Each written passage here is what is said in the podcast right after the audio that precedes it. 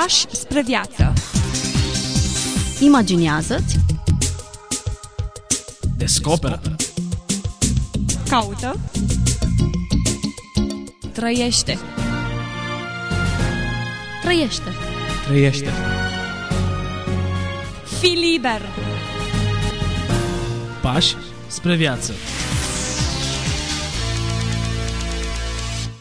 Bine v-am regăsit și astăzi la o nouă întâlnire. Alături de mine este pastorul Ghiță Mucan, căruia îi spunem bun venit în studioul nostru. Mă bucur de reîntâlnire. E deja cea de-a patra emisiune în preajma scrierilor unui um, martir. Este vorba de episcopul Ioan Suciu, care ne-a lăsat o moștenire profundă și bogată și frumoasă. Un set de scrisori pe care le-a adresat unei femei aflate într-o stare de suferință și neputință. A fost paralizată timp de 58 de ani țintuită la pat, iar aceste scrisori sunt uh, o introspecție profundă asupra suferinței și a modului în care noi putem să parcurgem momentele dificile din viața noastră. Așa este. Iar Ioan Suciu se înscrie în galeria celor șapte episcopi greco-catolici care au trecut prin temnițele comuniste, martiri, care au fost de altfel și beatificați în vizita recentă a papei în România, iar aceștia șapte, în ordinea în care apar în cartea Martori ai fericirii, pe care am tot menționat-o, sunt următorii. Vasile Aftenie, Valeriu Traian Frențiu, Ioan Suciu, Tit Liviu Chinezu, Ioan Bălan, Alexandru Rusu și Iuliu Hosu. Astăzi ne oprim asupra lui Ioan Suciu, despre care trebuie să spunem câteva lucruri biografice, pentru că probabil ascultătorii noștri de azi nu sunt aceiași cu cei care ne-au auzit în emisiunile trecute. Cei care au tot auzit de-a lungul ultimelor săptămâni aceste date, îi rugăm să ne ierte, o facem pentru cei care ne ascultă acum, prima dată. Ioan Suciu s-a născut la Blaj, la 3 decembrie 1907. Tatăl lui era preot greco-catolic, director al tipografiei și al librăriei Seminarului Teologic din Blaj, dar și președintele Asociației Meșteșugarilor din Blaj. Mama, învățătoare, n-a avut privilegiu să predea într-o școală propriu-zisă, așa că, din vocație și foarte mult devotament, și-a făcut școala acasă, învățându-i carte pe copiii ei și pe copiii vecinilor, dar și a rudeniilor. Erau săraci și nevoiași, așa că au locuit în clădirea librăriei.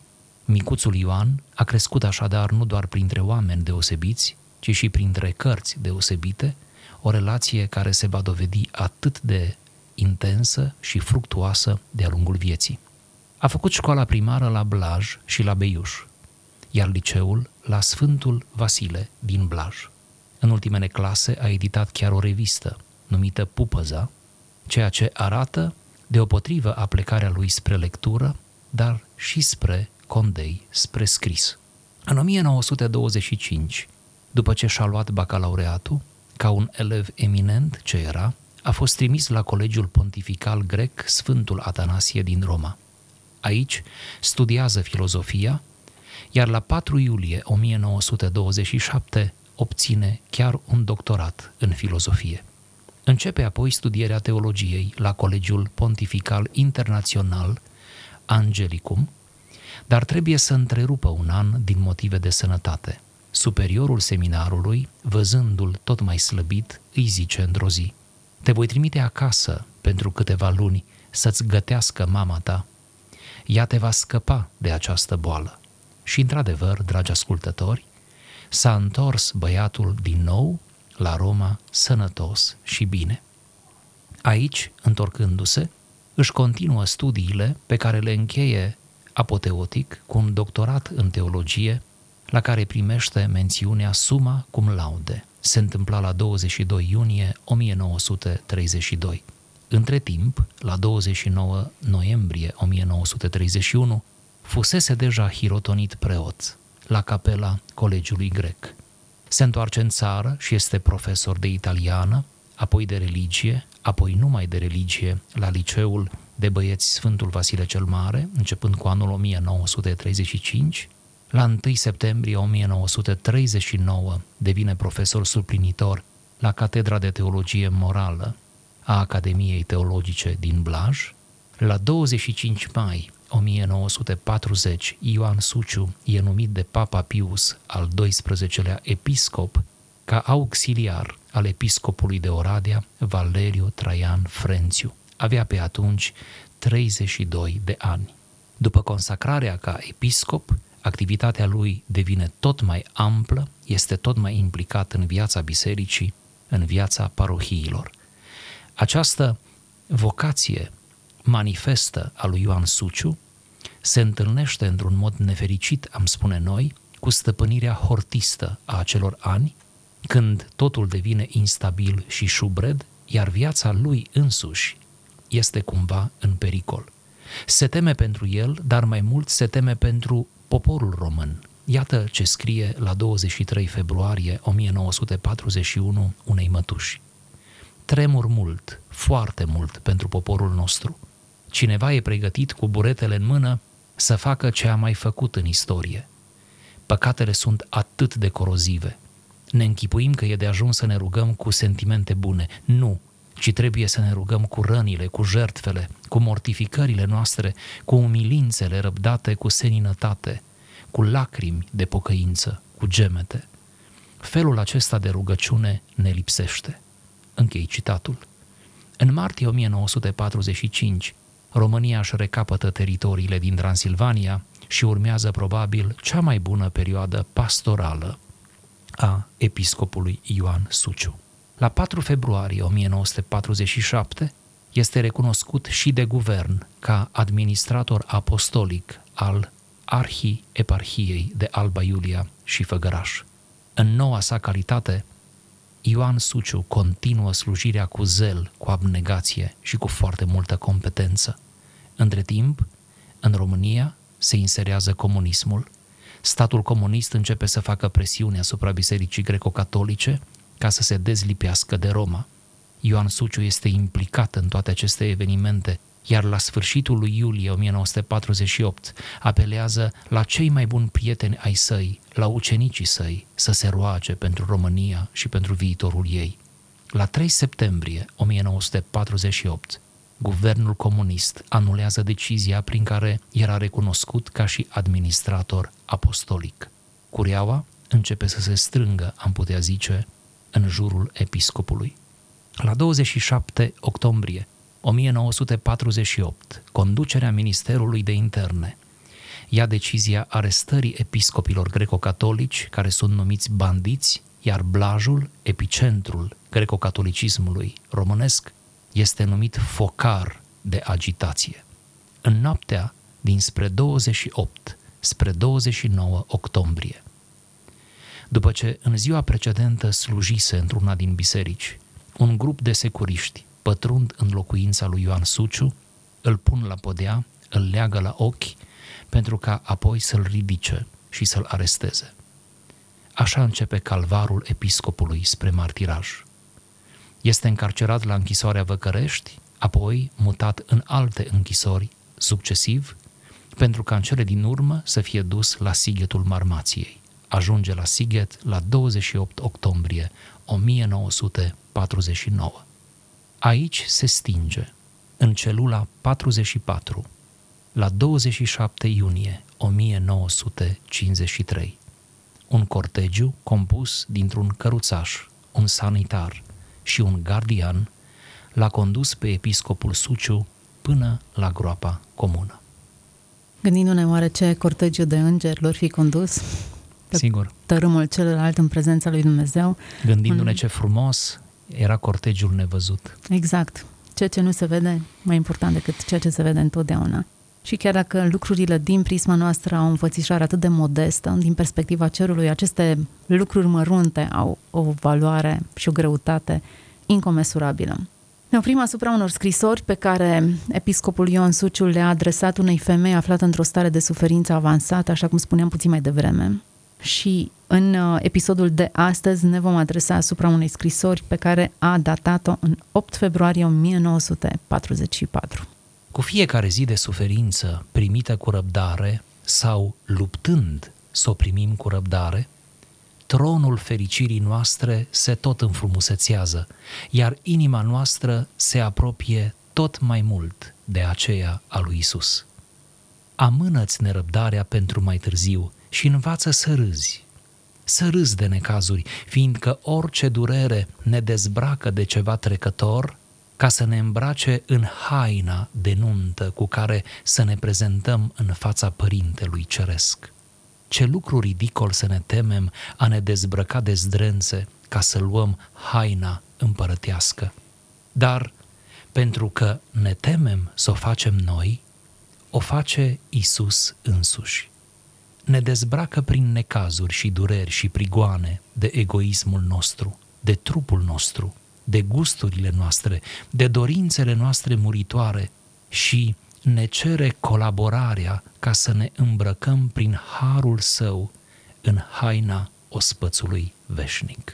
Este doar un fragment din această scrisoare, dar ce descriere frumoasă și pitorească a morții și a suferinței.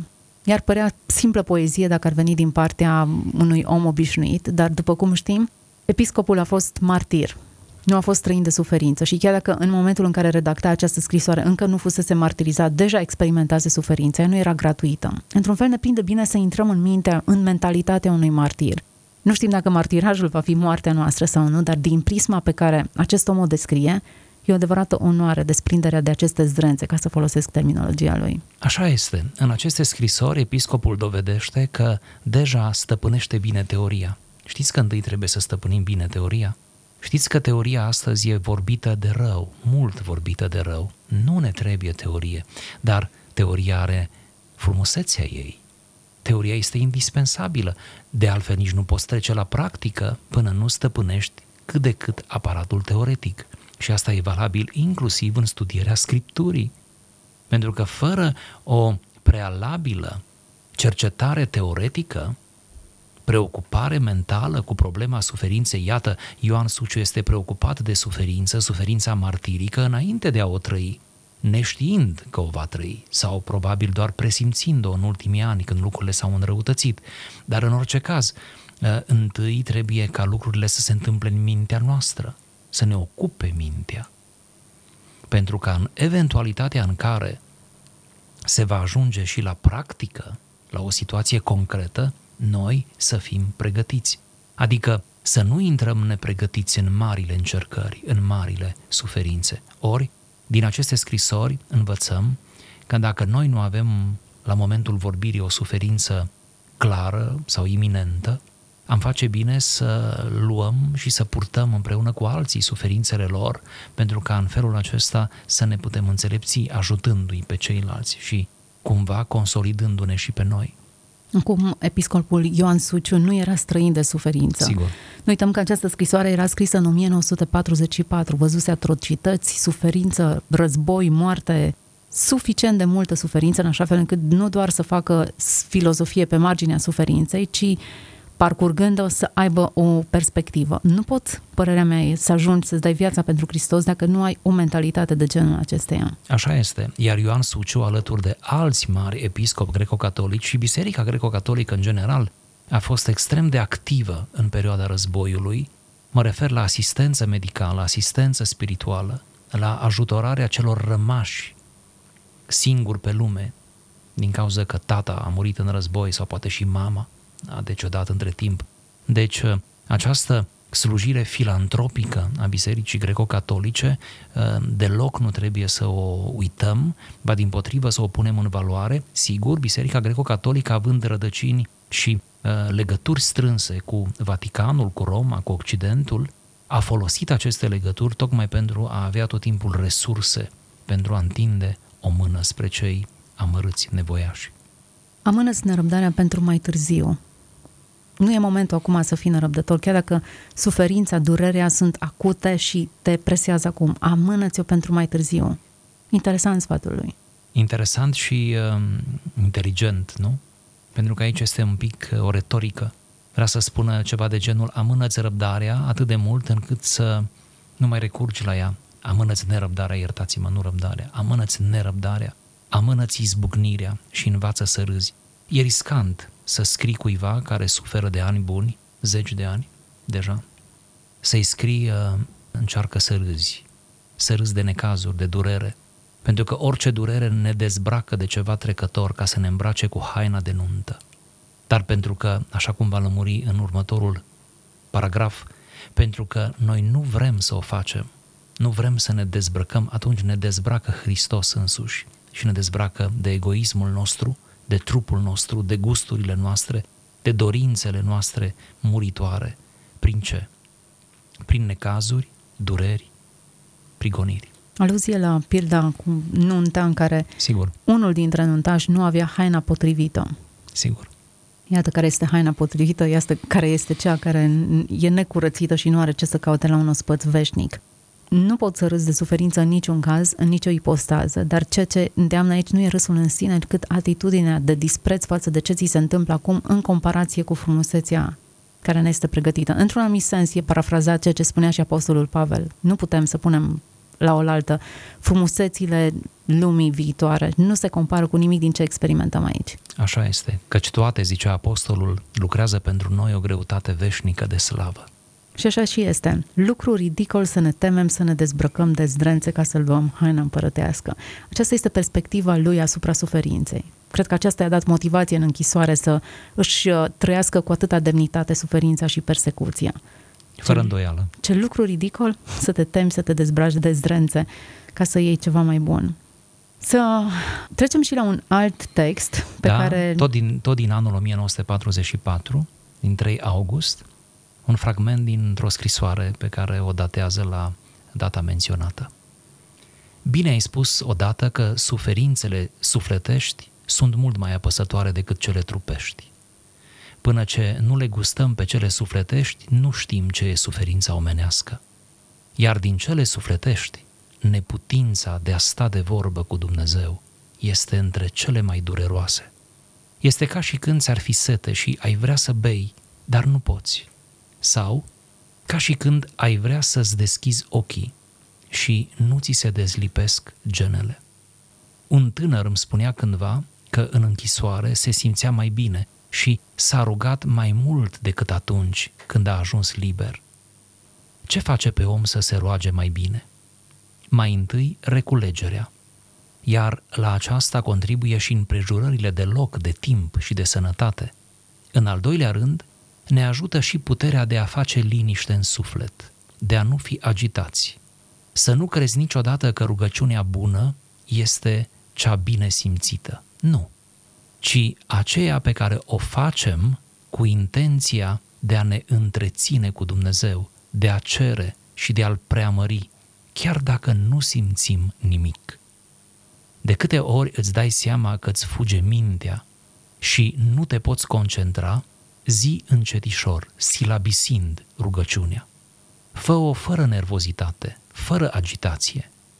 Când ți-a fugit atenția și observi asta, adu-o încetișor ca pe un copil ștrengar ce fuge mereu după fluturi și mama iarăși îl strigă.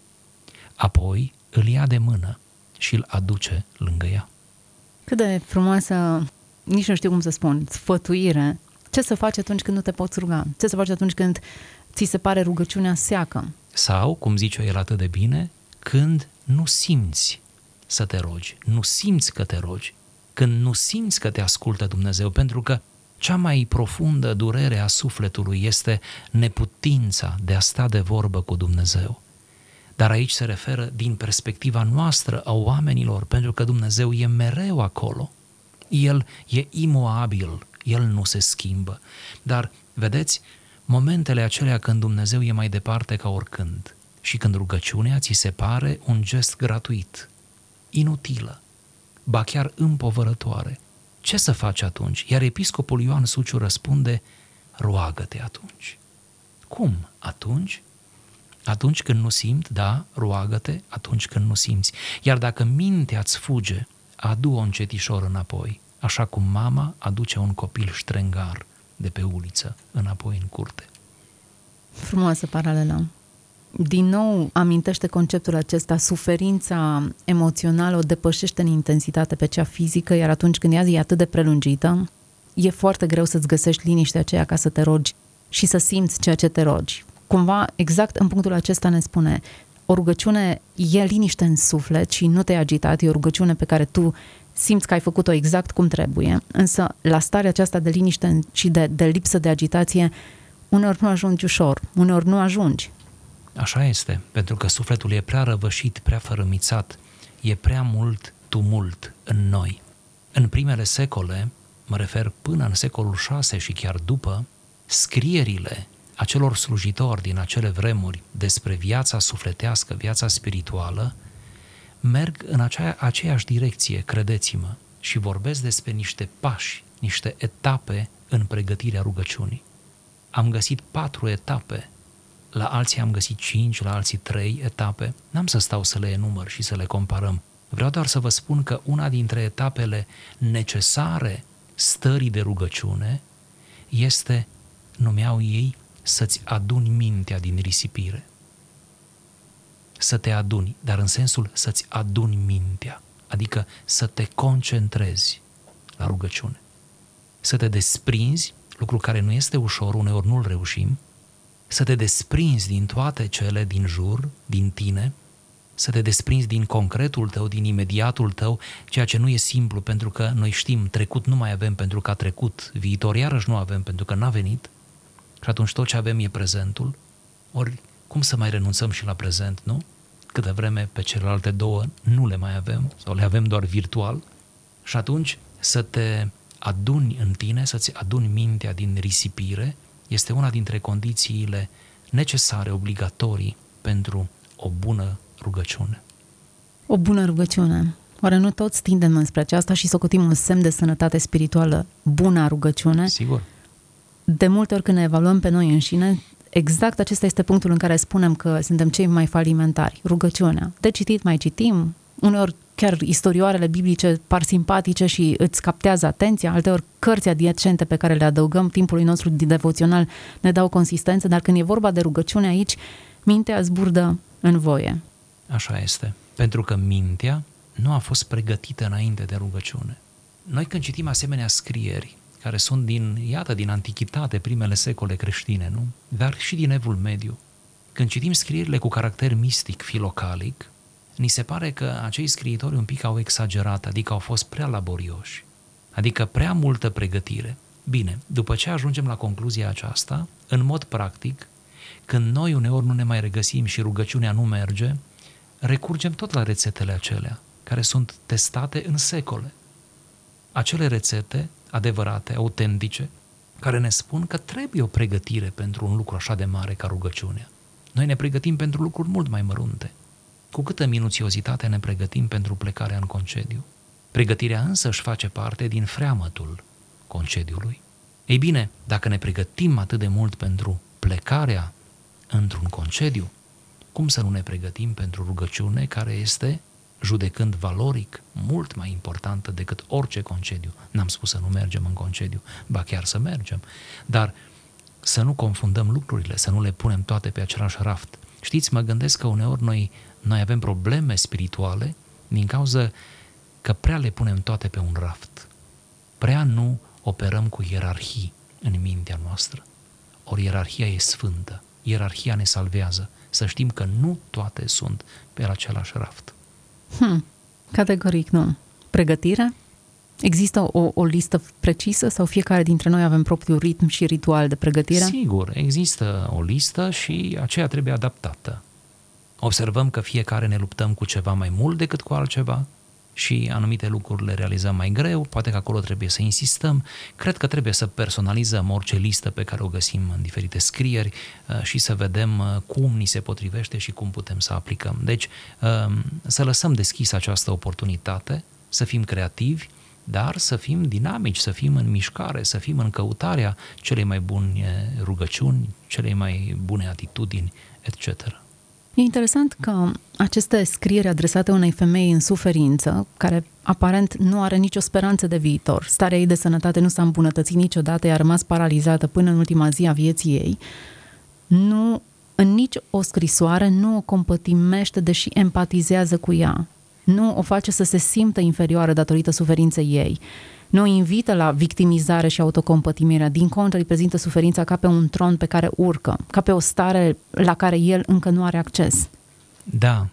Deci ce frumoasă optică asupra suferinței și ce autentică, ce adevărată. Aș zice că episcopul are o atitudine bărbătească, masculină, chiar dacă îi scrie unei femei, sau poate tocmai din cauza aceasta. Adică o atitudine nu triumfalistă, am tot spus, nu e triumfalism ieftin, dar pe de altă parte nu este nici moliciune, deznădejde, nu știu, uh, uh, plierea aceea nefastă până la urmă, toxică, sporirea cumva a, a suferinței pentru cel care tocmai trece prin situații grele, ci uh, atitudinea aceasta masculină, zveltă, demnă, extraordinară, care sfârșește întotdeauna într-o cheie duhovnicească. Prin urmare, suferința nu este explicată simplist, dar este asumată și episcopul spune că până când nu a experimentat suferința emoțională, sufletească, nu a experimentat cu adevărat suferința. Orice altă suferință. Și interesant că îi spune unei femei care experimenta suferința trupească la cel Sigur. mai înalt nivel, dar tocmai aceasta sufletească era cea care o domina cel mai mult. Oare nu această suferință sufletească este boala întregii lumi, pornind de la toate crizele majore pe care le parcurge omenirea acum, de la anxietate, depresie și toate celelalte maladii ale secolului 21, boli ale sufletului. Slăbănogul de 38 de ani Nu mai avea din nicio Evanghelie, speranță. nu? Îi spune Mântuitorului, n-am pe nimeni. Ați văzut? Durerea aceasta, n-am pe nimeni, e mai mare decât paralizia de 38 de ani. Durerea sufletească. Exact ce spune episcopul Ioan Suciu. Suntem la finalul acestei emisiuni și dacă i-am încurajat pe ascultătorii noștri să înceapă rugăciunea cu un ritual, motivația este, și o desprind tot din cuvintele episcopului, e ca și când ți-ar fi sete, ai vrea să bei, dar nu poți. Ca și când ai vrea să-ți deschizi ochii și nu ți se dezlipesc genele, ai vrea să te rogi și uneori nu poți, te simți împiedicat și blocat. Ei bine, felul în care te simți nu e neapărat ceea ce definește condiția ta. S-ar putea să te simți mizerabil și totuși să nu fii mizerabil, ci să fii pe acest tron al suferinței care nu face altceva decât să te dezbrace de egoism, mândrie și toate celelalte. Prin urmare, într-o poziție mult mai avantajată decât alții care nu experimentează suferința. Și cred că mentalitatea aceasta ne poate încuraja pe oricare dintre noi. Trecem prin momente dificile. Cum privim suferința? Definește foarte mult modul în care o parcurgem. Așa este. O transformăm într-o unealtă cu care să ne ajutăm sufletul sau o lăsăm să fie cu adevărat o dramă, un fatalism care ne va duce la depresie, poate chiar la gânduri suicidale. Mulțumesc foarte mult pentru prezența în emisiune, mulțumim tuturor celor care au urmărit această discuție. Ne rugăm ca Dumnezeu să vă mângâie în cazurile pe care le aveți, să vă dea putere, speranță, tăria aceea de a vă ruga și de a îndura toate suferințele cu demnitate și cu atitudinea pe care Hristos a avut-o atunci când a fost pe cruce. Să fiți binecuvântați! Pași spre viață. Imaginează-ți Descoperă. Caută. Trăiește. Trăiește. Trăiește. Fii liber. Pași spre viață.